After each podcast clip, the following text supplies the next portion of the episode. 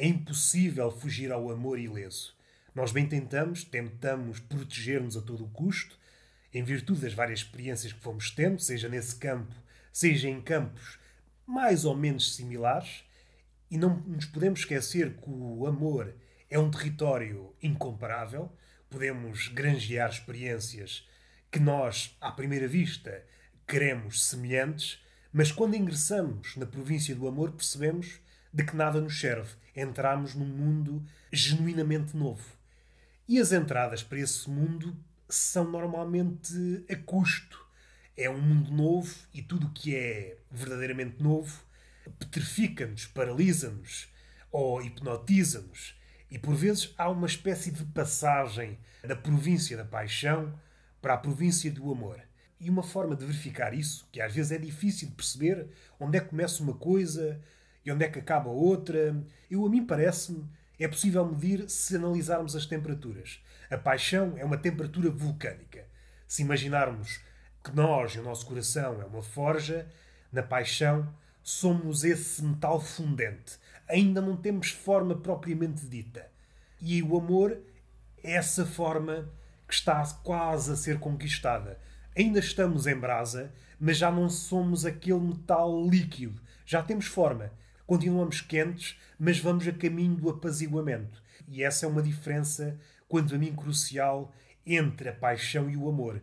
A paixão, parece-me, é um estado onde estamos no coração do tornado e em que a nossa ligação com a realidade sofreu um abalo.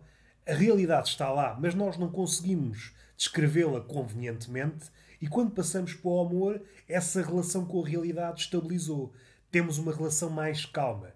O amor é uma espécie de refúgio, onde, desfeita essa aura da novidade, essa aura do tesão, nos encontramos connosco mesmos Ainda que, é evidente, aquele que sempre fomos antes da paixão e antes do amor já não se encontra. Nós sofremos essa metamorfose.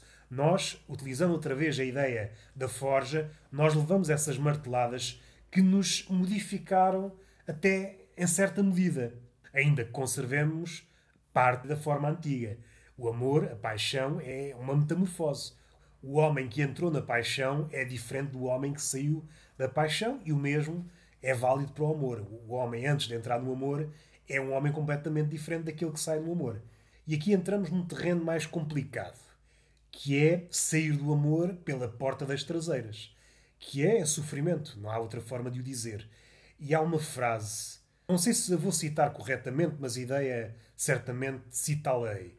Quando saímos do amor, é impossível que o homem não saia em ruínas é impossível sair ileso do amor. E o amor, quer queiramos, quer não, é uma experiência assustadoramente transfiguradora. Se o amor for concretizado, se o amor for consumado pela via ideal, já de si é uma experiência transfiguradora. Agora, se for um amor que não é correspondido, aí vai ser pela via da desolação. Uma via complicadíssima. Se pensarmos no suicídio como um choque de realidades, o choque entre a vida ideal, aquela vida que sonhamos para nós mesmos, e a vida que se nos apresenta à frente, o suicídio normalmente surge quando o fosso entre essas, essas duas ideias é maior. Para resumir, é quando o fosso entre a vida ideal e a vida real é maior. Ou pelo menos a ideia de suicídio. E essa ideia não é tão estranha ou tão contemporânea assim. Desde a antiguidade que se colocou o amor muito próximo à morte. O amor é de tal forma uma experiência transfiguradora que ao sairmos dele pela porta das traseiras encontramos a morte, há outra forma. E a partir do momento que encontramos a morte, essa pessoa nunca mais vai ser a mesma. A partir do momento que estamos em fraqueza e nos deixamos embeiçar pela morte, ou caímos no seu, no seu domínio, sendo ainda mais específico, a partir do momento que alguém tem uma ideia de suicídio, mesmo que não o faça, essa ideia nunca mais deixará de o assolar. De tempos a tempos, essa ideia virá até ele. Parece-me indiscutível. E isto tanto é válido para a ideia de suicídio como para a ideia de depressão.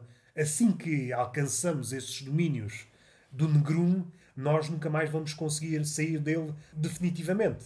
Se imaginarmos essas duas províncias a depressão e a ideia de suicídio como inferno, O que acontece, se acontecer, é umas saídas temporárias. Saímos para o mundo vá, o paraíso, o mundo real, e de vez em quando somos obrigados a voltar lá novamente. E a cada descida aos infernos, a situação complica-se. Fica cada vez mais difícil a sair dessas ideias, sair dessas províncias da depressão, da ideia de suicídio. É muito complicado. E aqui tocamos numa ideia que me agrada, que é ninguém é imune ao amor. Mesmo que não ames a pessoa, se a pessoa te disser eu amo-te, ninguém consegue ficar imune após alguém dizer eu amo-te. E aqui parece que recuperamos uma ideia antiga, que as palavras têm um poder mágico.